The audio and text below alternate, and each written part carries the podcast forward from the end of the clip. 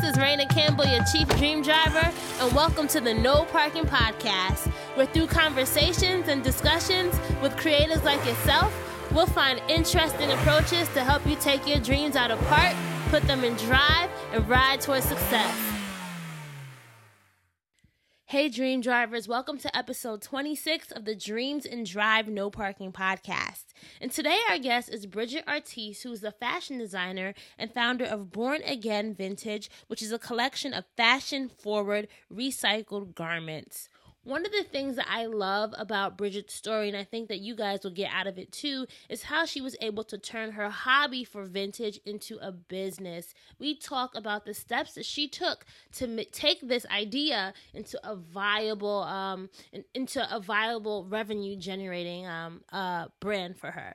Uh, we also talk about just what really goes into hustling for for your dreams what are some of the things that you can do to get the confidence to really believe in yourself and your ideas? We talk about what what you can use to uh, inspire you how to know when to jump and why doing what you love is important. If anything i hope that you guys really understand what you can do in your own life to feel that you are born again. A lot of people listening in may have this idea, may have something that you love so much, but you're not really sure about how to take it to the next step. I think listening to Bridget's story will be inspiration for you. So please listen in. Remember, you can go to dreamsanddrive.com and click on episode 26 for our show notes. And if you're listening in on SoundCloud or iTunes, please subscribe, rate, leave a review, or share this episode with someone else. We hope that you enjoy, and we're going to start the interview right now. So one of the first questions that I love to ask um, our our dream drivers is what inspires you as a child. I think it's always so interesting when we're talking about you know being a creative entrepreneur, being a lifestyle entrepreneur. Like, what were those things that little Bridget was doing growing up?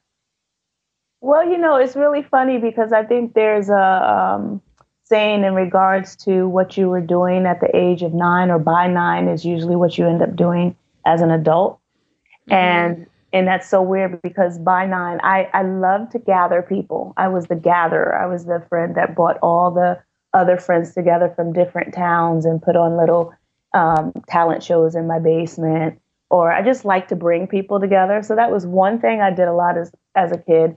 And i was also addicted to barbie dolls so I, I had 23 Barbie dolls, and that was like my special number. And I love paper dolls. So anything with dolls and changing their clothes, and you know, um, I even made clothes for them, which were hideous. But you know, I was just really into the dolls. You know what's funny? As a kid, um, I still have like old sketchbooks. I thought when I was younger that I wanted to be a fashion designer. So I had like all these little outfits that I would sketch and I would give them names. And I even had a phase where my dad, um, it's funny, he's the sewer in my family. Um, oh. he he's he's Caribbean, he's Jamaican, so he said his like his mom taught him how to make his own clothes because you know. Right, right. so uh, he taught us how to sew. So I have this obsession with making stuffed pillows. So I would basically make pillows and put tissue in them, and then wow. I would. Um, I had an, another phase where I would cut up. It's funny. I would cut up old clothes and try to make new things out of them. So I had this like jean skirt that I would I would try to make out of old jeans. So it's well, it's, it sounds like you were supposed to be the reconstructor. yeah, uh, but you know what? Then I got into girl band management. I had a little girl a girl group uh, in fourth grade called KRS. I was the manager. We had little backyard concerts, and then I just kind of evolved from there. But the fashion, I think I still do fashion as in I like style now. So I like to say I'm fair stylish, but yeah, I I don't think the actual design was was for me. and that's weird because I did all of that with dolls and like dressing them, but that wasn't that was like the furthest thing from my mind once I started to pursue a career career once I got out of school. I wasn't thinking about designing, so it's it's kind of weird saying that now mm-hmm. because it was clear a clear indication that I was very interested at an early age in in fashion. So, what did you study in school then? I studied buying and merchandising um, okay. at FIT and accounting, oddly enough, at uh, University of Maryland. So when did that shift happen? Like, did you graduate and realize that you didn't really want to pursue that career and like design more? Well, I once I left University of Maryland because I definitely didn't fit into that um, type of atmosphere or that size university. And so when I went to FIT, I immediately fit in. But once again, my goal was buying, and I really enjoyed it. You know, I thought I would just climb the buying ladder. Um, that was my intention, and I really enjoyed that job. So the design really came from me actually being an at-home mom and having time on my hands and you know wanting to give back and wanting to do something and creating a talent show incorporating a fashion show in the talent show and just chopping up clothes so the kids have something to, to you know walk down the runway with with no desire or intention to to sell the clothes or any interest in the clothes it was for the kids to just fill up some time in a talent show so then that's so interesting. So it kind of started as just a hobby that you were doing because it came about. But when did it when did it um when did the whole born again vintage brand come alive or when when was that brand born? Well, initially it was BRT's Originals. That mm-hmm. was uh, the name of the uh, brand, and Born Again Vintage was a tagline. Mm-hmm. And I did T-shirts first. I didn't even do women's clothes. I did T-shirts that were um, sayings cut up from vintage shirts. So I would buy the blanks, cut up the vintage shirts, and create all these crazy sayings. But you know, and I enjoy doing it. But once you start going into three, four word phrases, and you're cutting these up individually and sewing them individually, you know, it was you know an awesome idea, but it was just a lot of labor and a lot of work, and it just you know it just didn't pan out as far as being effective. So that's when I started to branch out into the clothes. And um, I was selling at the Young Designers Market on Bleecker, and then they opened a collective um, around the corner on Lafayette. And once I went to the collective, I mean, literally, I was selling, you know, daily. And I just, you know, I was kind of dumbfounded. As much as I loved doing it, it was still very much a hobby to me. Mm-hmm. So it wasn't until Random House stumbled across my booth in this collective and loved the tagline Born Again Vintage, left a card. I wasn't there. We played phone tag forever. And then finally we went to lunch and, you know, she's like, Yeah, I would love for you to write this book. And, you know, and I'm eating my lunch and I'm trying not to, you know, look like what? Me? like, right? What are you talking about? and so, you know, we finished the lunch. I went back home and I was just literally dazed because I just I didn't understand why me you know, I really wasn't taking it that serious. So to have that type of um, proposal, you know, pitched to you, you're like, uh, but this is just a hobby and I do this on the side. um, so it was probably that moment when I knew that it was more than what I was at. I even knew what it was. And I started to take it a lot more seriously. And that's when it went from BRT's originals to Born Again Vintage. And the book came out, was it 2000, 2008 that it came out or 2000? 2008. 2008. And what was that whole process of like, you know, putting together? This was your first book, right? Right. What was that process like? Well, it was really interesting because, you know, you look at the book and it just looks like we were all together because, you know, as I tell everybody, if you don't read one word, it is probably the prettiest book you'll ever look at. I mean, the styling is just amazing. So, you know, basically, I told them the different projects that I was going to present for each season, and they would nix yay or nay, whatever. And then once we were solid on those 25 projects, you know, I they took all the pieces. They took, um, and I wasn't around. They took the pictures of the befores, gave them back to me. I made all the pieces. I gave it back to them. They took all the afters. I wasn't there for any of it. So literally, I just made the clothes and gave it to them. And so when I got the first copy of the book, I mean, I was blown away. I was literally blown away. And that was probably another pivotal moment for me because looking at the my pieces in that book, it was, you know, I was just I was blown away. so can you kind of describe to our listeners, and I, I feel like I, I should have probably asked you this earlier, but what exactly is it that you do with your clothes? So you kind of you, you use vintage or thrifted clothes, right? And you deconstruct them and um recreate new styles. But can you kind of just walk us through that whole process, that design process? Sure. Um, I usually go thrifting for my pieces. Some pieces are donated. Some pieces are um, left over from, you know, swaps or different events that I have. So, you know, I have access to a lot of different pieces, but I usually get inspired from the thrifting part of it um, and going to select those prints and those colors and those textures that, you know, I can incorporate with whatever I have already. So after I do that and a piece inspires me so much, I'll immediately start working at it. So I could see something in the store, let's say, and I, if I love it that much, I could probably know, tell you what I'm going to do with it, you know, within 10 minutes. And when it inspires me that much, I immediately want to go home and I immediately want to make it. Mm-hmm. And so, and usually that's what I'll do. So I'll tear it completely apart. So we could have a whole dress, you know, and I'll cut the dress and I'll use the dress just for fabric. So that dress could be a jacket, that dress could be a pair of shorts, that dress could be a vest. I mean, the dress could be anything, whatever it is that I turn it into.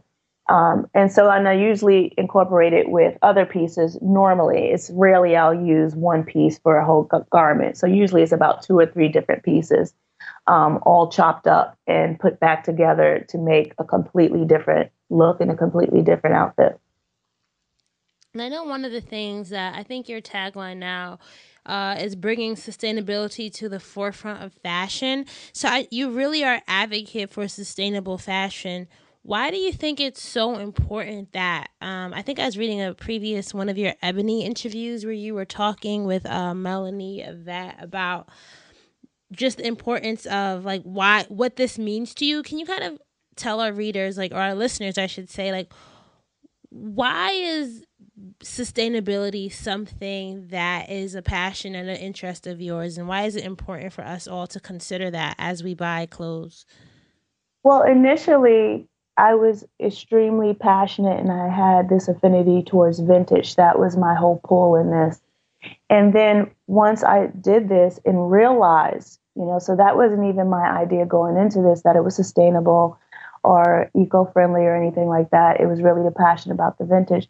But once I realized it was um, sustainable, and not only that, I would probably say that reconstruction is probably the most sustainable um, thing you can do with fashion or old clothes or um, any textiles.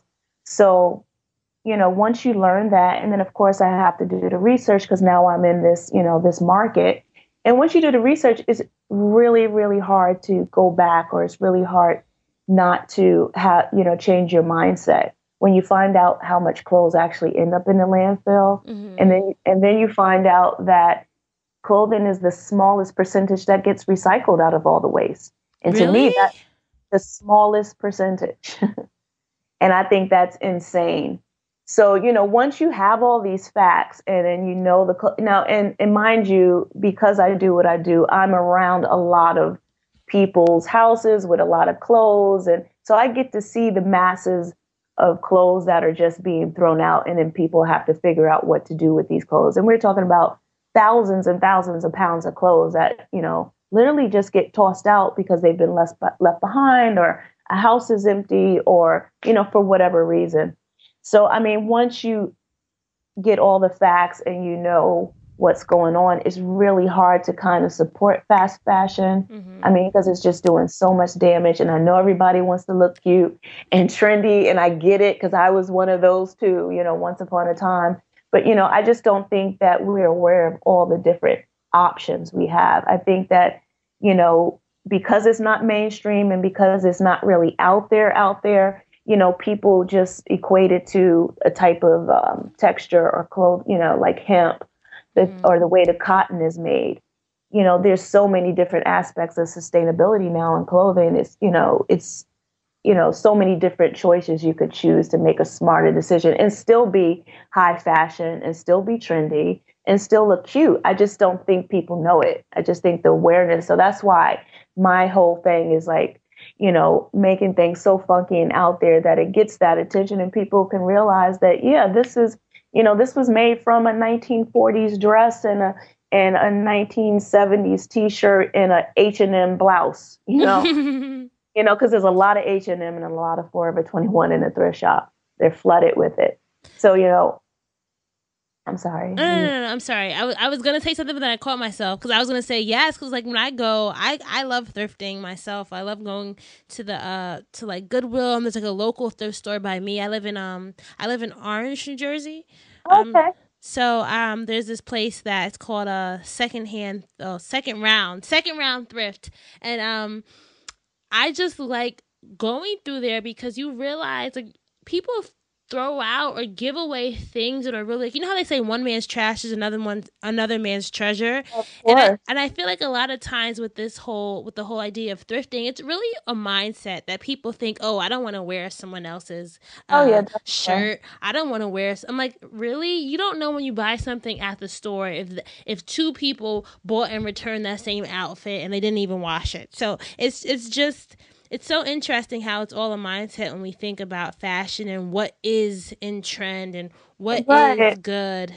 It's it's and the thing cultural. is, the trends are like you know in such a quick cycle or a quick turnaround that you know by the time you really get a get use of a particular shirt or or blazer or whatever it's already out and then you don't feel like you can wear it because it's dated mm-hmm. and you know so you i mean clothes have such a short life cycle now that it's just things get tossed a lot quicker than they ever did because things are just moving so quickly.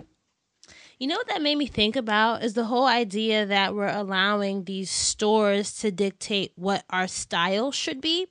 Do you think that it's important? And you know, our dream drivers are all like creatives, they're fellow creatives, fellow lifestyle entrepreneurs. Do you think it's important that or I should ask, how important do you think is developing your own personal style so that you don't necessarily need to have it dictated by one of those big brands that are telling you what what you should be wearing?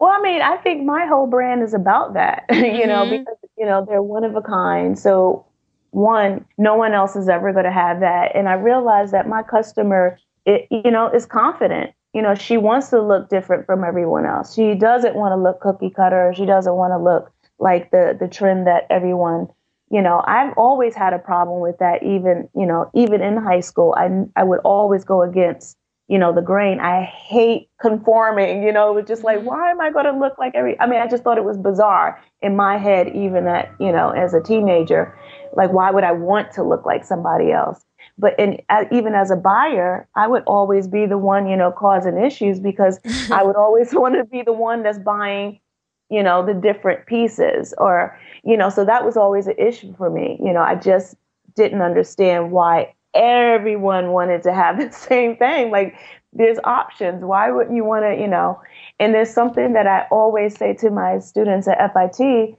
is that, you know, your eye is your eye. You know, mm-hmm. nobody has your eye. I mean, literally, there's not one person that has your eye. So you have to be confident in that eye and, you know, what you you know gravitate to and what you're drawn to is what you know what you wear and that's your style. And you know nobody can there's no opinion about that because it's your style and your eye. So how how did you develop your own personal confidence when it came to your personal style and just the way you know who Bridget Bridget is? I think that's something that a lot of us a lot of us struggle with is really developing that confidence. So you can get to the point where you really um you really don't care if other people think your what you're wearing is cool or good or whatever.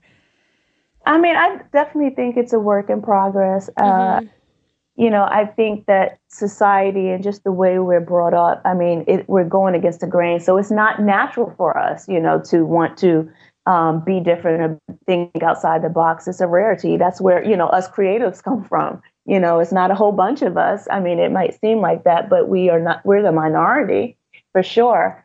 Um, but I, it's definitely something that developed in me the more I became confident in my brand, um, the more I became confident in, you know, what I meant to the brand and what I brought to the brand. So, you know, you know, born again vintage to me is very much, you know, just a, um, you know, a branch of who I am, basically. You know, just that person that you know, wants people to feel special and feel unique and, and feel original without, you know, having to um, conform, basically. You know, just really being confident with who you are. I think that's just such a big thing in life because once you accomplish that, to me, a lot of things kind of come to you naturally.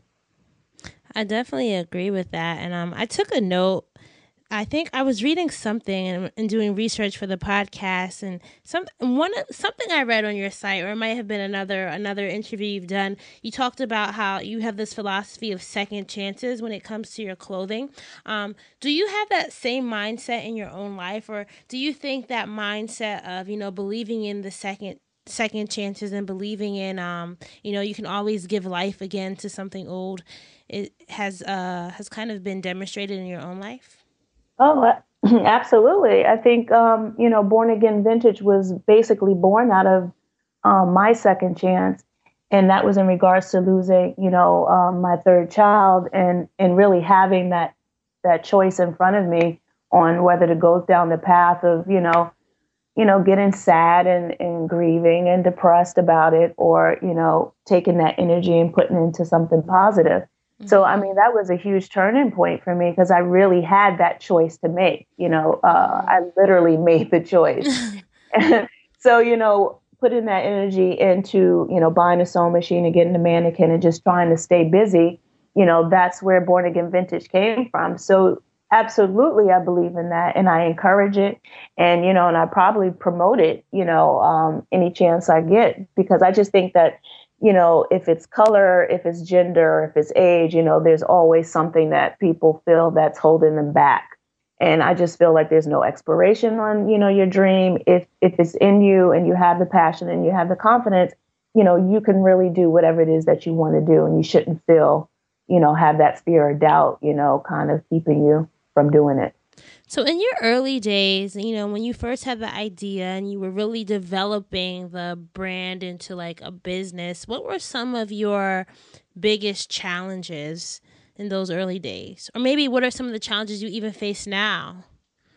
Well, I mean, I would think probably I have this not, yeah, I would have, have the same challenge or one challenge that's remained consistent for me is because I have such a niche market, mm-hmm. is really narrowing it down and finding that market, you know, and I know who she is and you know, the longer I'm in this, I'm able to narrow it down more and more. So I'm I'm getting an idea of the age range and the demographics. But that's probably been one of the hardest things for me is finding that customer um, that is, um, you know, open because it's a sustainable aspect and there's the vintage aspect. I assumed my customer would be vintage um, enthusiasts of vintage, and that's nece- not necessarily the case. So I was kind of baffled when I found that out because that's who I thought my customer would be, and that's not so much the case.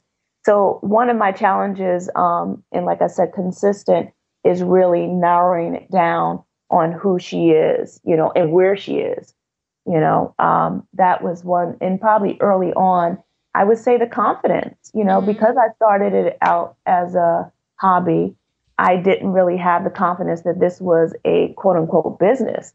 You know, I just had fun doing it. So when people bought it, you know, I would always be like nervous, like, oh my God, will they fit it?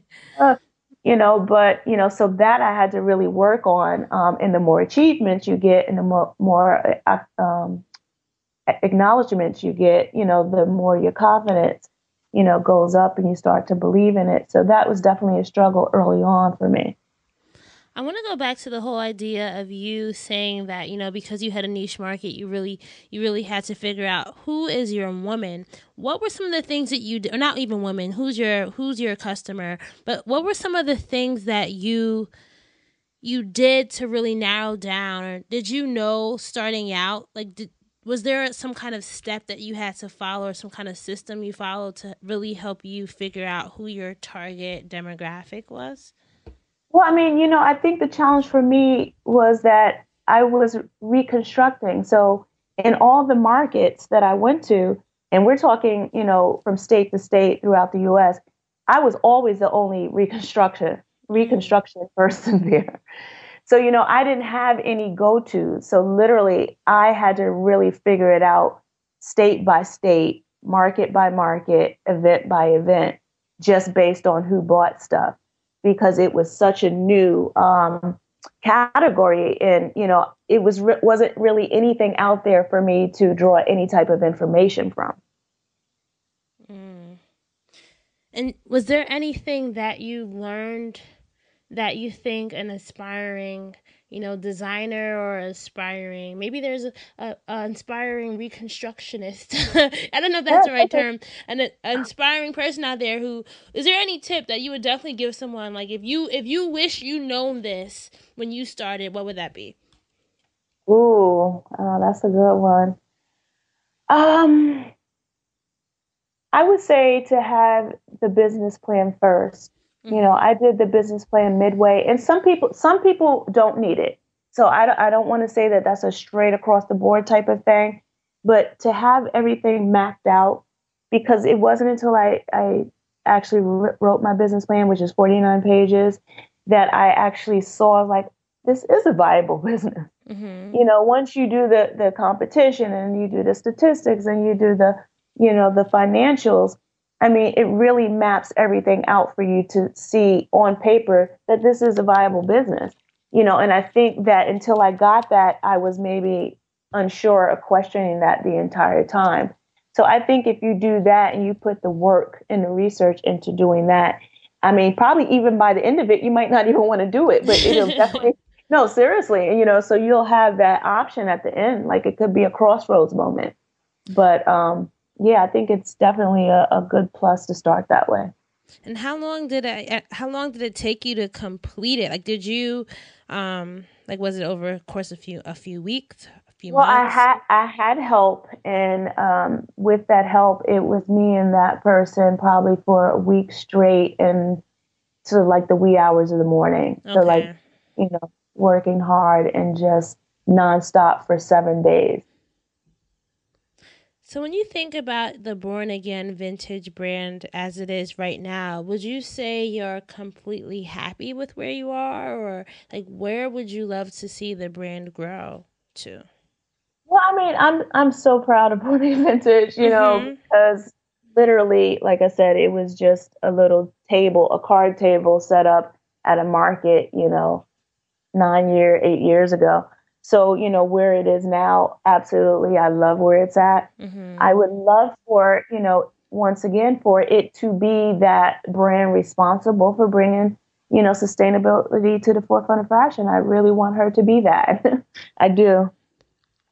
Um, and one of the things that I I thought um, I was reading up, and I know that you said this niche is very, very small. So I'm guessing, even as a woman of color, being a black woman, it's probably even smaller, right? Yeah, well, yeah. but, um, you know, I found like during the first four or five years, you know, that, um, well, we didn't even, vintage wasn't something on our radar, nor was sustainability. Mm-hmm. So, you know, that was, you know, we are, you know, black women weren't my market at all for, I would say, the first half of my business. And then, you know, it started to get trendy. People started to catch um, onto it. And then now I would say, you know, I would say it's probably about half of my business now. Yeah. You know, so definitely I love to see that one, the sustainability um, is definitely spreading and it's becoming more diverse and not just in one particular area. So that's awesome. And I also think something that's interesting, I think just within like culture too. I think people are now becoming more aware of, or some people, I should say, are becoming more aware of what we're doing to the environment. Or I should say, in this subset, in this area. I don't know how it is out there in Texas and other parts of the country, but I definitely think in this like New York City metro area, we're definitely realizing that well there's a lot of we're trying to save resources especially because it's so expensive. The cost of living here is is so yeah. high too. So i think that's something that's on people's mind. And i also think you know every nowadays um if you if you're not thrifting you can't even get into brooklyn. That's a good one. Right? Like i feel like it's just so funny how culture can shift shift um exactly buying and shift our how we spend our dollars.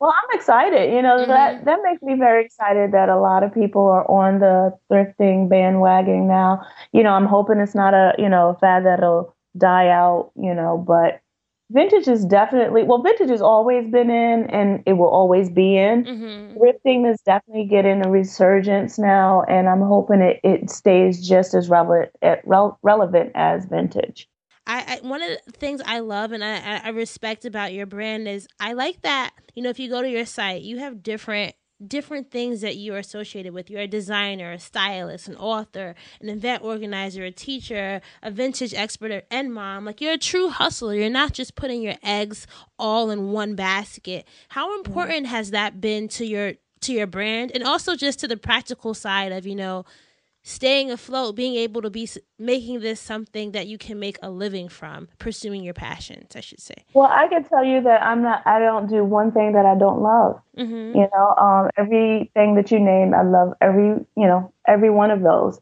And so I think that I've been lucky enough to have born again vintage open doors that you know allow me to lead to um, organizing events and having the book and teaching a class. So Born Again Vintage is the, the center of all of it, you know, so I would always say that that is, you know, designing would be my first and foremost, you know, um, out of all of those. But I love all of them equally. They all inspire me. And like I said, I just like really bringing people together. And my workshops probably have the most diverse group of women you'll mm-hmm. ever meet in life. You know, my class on Tuesday, probably the oldest woman in there, I would say she was maybe in her 70s, you know, and then I have, you know, a 19 year old, I have someone from Brazil. You know, it's just the most diverse group, you know, all together to sit. I mean, it's it's just a fun class. I mean, I've never had such a experience where, you know, I actually feel like a student with them. I never feel like I'm the teacher. It's just like we're all together, you know, like this the old school sewing club almost that like have look for the side of Hoarders Anonymous, you know. What's the name of the class that you uh, teach at FIT? It's clothing reconstruction. I do a clothing reconstruction class there, and I do how to build a vintage business there. Is that something that you? Is it like? Do you have to be a member or not a member? Do you have to be a student, or is it like a continuing education class? Anyone? class, yeah. Okay, so if anyone listening in can sign up for that if they if they want so, to. The next ones will be September. Uh, September, yeah. Bridget, one of the things that I think is really important, like one of the things that a lot of our dream drivers often struggle with is knowing when to jump, right? Knowing when that knowing when to pursue this passion of theirs. Do you have any advice for someone, you know, on the cuffs and not really knowing like, should I do it? Should I not do it? Like, is it for me? What would you say to that person on the edge? Wow. Oh, God, that's a tough one because you know, I I to me if there's any doubt, I don't I don't know. I've never had a moment, you know, things might get really tough and I'm not going to say they never did and they weren't hard, mm-hmm. but you know, it was just always figuring out another way. You know, it was never about giving up. Okay. So, you know, so I always feel like if it's something that's in you and it's your dream, you know, you just figure out another way to get there. I mean, there's several routes. There's not one route to, you know, a destination. There's plenty. So, you know, I think that if you have the perseverance and you have the resilience, um, you know, I just think it's something that you stick out. Now, you know, to me, things are obvious. If, you know, back to back and there's no type of success and there's no type of uplifting, inspiring, because I'm inspired, you know, by selling a piece or doing a class or doing an event. Everything that I do that's a part of Born Again Vintage inspires me. So if it was just like draining and I wasn't getting anything from it and you know, to me, that just, I think you know. I mean, I don't even think there's, you know, any room for a question. I think you know when it's just not giving back to you the way you want, you know, or need to feel or get from it. Mm-hmm. I think that can even be in all areas of our life too. Absolutely. When we're pursuing our passions and our dreams, we have to then take a, a, audit of our whole entire lives and realize what are what habits are those that are draining. You know, who are the people, the relationships that are toxic that won't be conducive to to this growth that you desire. So. And absolutely, and, it, mm. and you have to grow with your business. You know. Um, you know, as a person, not necessarily the business, but you have to grow with the business. Mm-hmm. You know, you notice all types of, or you learn all types of flaws and, and your strengths and your traits and your weaknesses as you're building this business, you know, and it's your responsibility to work on them, you know, and nip them. I mean, so that's a part of it too, is working on yourself because you can't, you know, you can't be the same person going in the business and the same person that takes it to you know where it's supposed to be. I like that you said that because I think it's something that a lot of us can sometimes fear is we don't want to be critical with uh you know feedback or we don't even want to ask for feedback sometimes. like you know what can I be doing so that 12 months from now when I'm doing my annual review, I'm not looking at the same data every year, right. you know? Right, right. If there's no growth, there's no point in some in some right. aspects.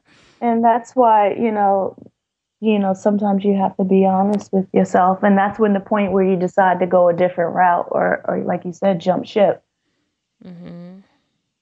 And I, I, think I think that's and it's so so interesting and so true because even when I think about this whole Dreams in Drive podcast, so I started it in January and I had this whole idea that all the podcasts were going to be in cars and i was i was trying to do like logistically it just didn't make any sense right? Right. And i realized all right maybe you need to start with um no at first i thought it was going to be all in-person interviews. Then i'm like wait that means you have to add a studio. You have to like do all these things. I just i didn't have the resources. So i went to the next step which is like you know what? Skype.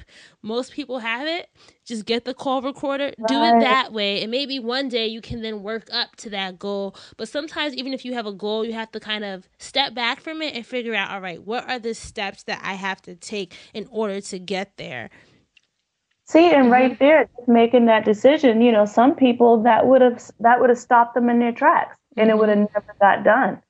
You know, yeah. so you know, to me, those are the the qualities that show somebody that's very passionate about what they're doing because they just find out another way. Most mm-hmm. people would have been like, "Oh well, okay. next, I guess I'll drive Uber." You know?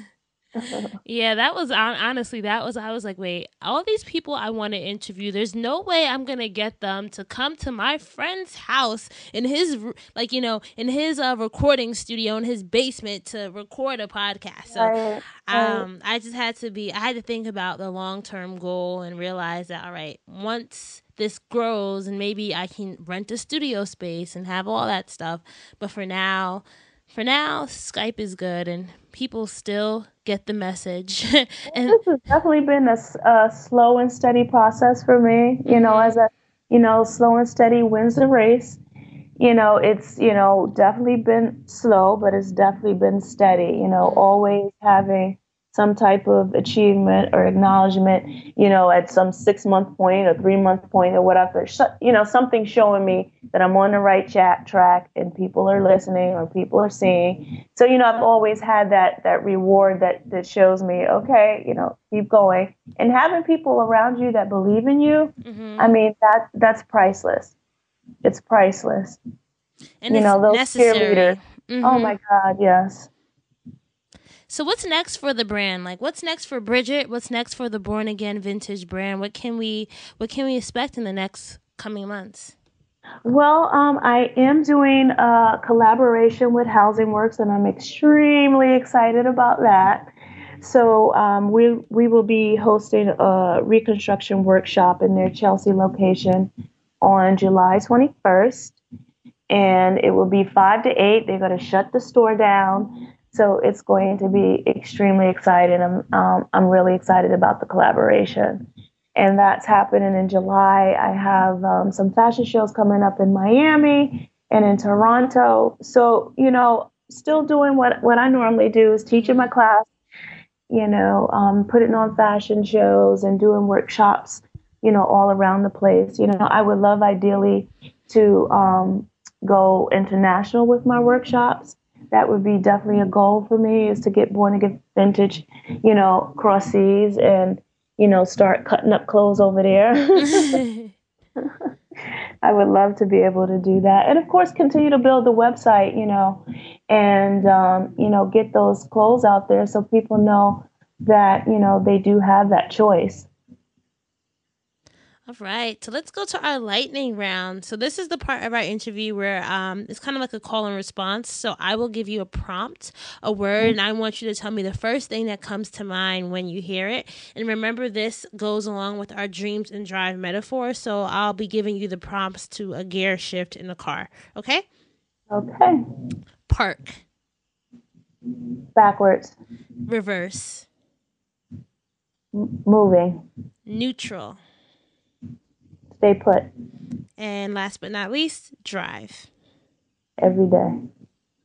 All right. And you know, if you're going to put your dreams in drive, you have to have the keys to success. I know that sounds so corny when I say that. so, I like it. So tell tell me, Bridget, like what are three essential things that you think all dream drivers need to have before they hit the road? Ooh. Um, determination for sure. Mm-hmm. Um, belief in their whatever it is they're doing, their brand themselves, but they have to believe in it. You know, that's they are their, you know, own poster board. Mm-hmm. So determination, um, belief in themselves, and uh, maybe consistency. You know, I that was a challenge for me too. So I would definitely say consistency is very important. Right. Thank you so much, Bridget, for sharing your your personal dream driving story and telling us all about the Born Again Vintage brand.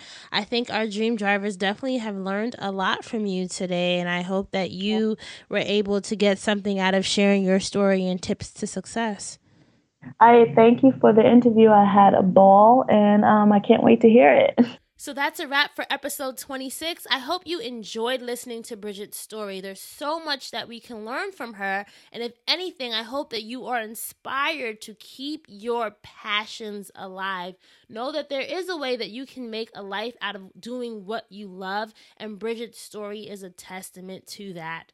If you want to learn more about Bridget or get more links to her site and other things, go to our show notes at dreamsindrive.com and click on episode 26. If you're listening on SoundCloud or iTunes, please, please, please rate, subscribe, make sure you don't miss an episode. I love hearing from you guys. So if you want to share things, make sure on social you're using the hashtag dreams in drive. I love to get in and see what people are, you know, posting and saying about the show. And you can always tag us on social at dreams in drive. I won't do any more talking because we just had lots of it just now. But thank you so much for listening in. I appreciate you as I tell you every week, every episode. We could not do this without you. Thank you so much and talk to you guys soon.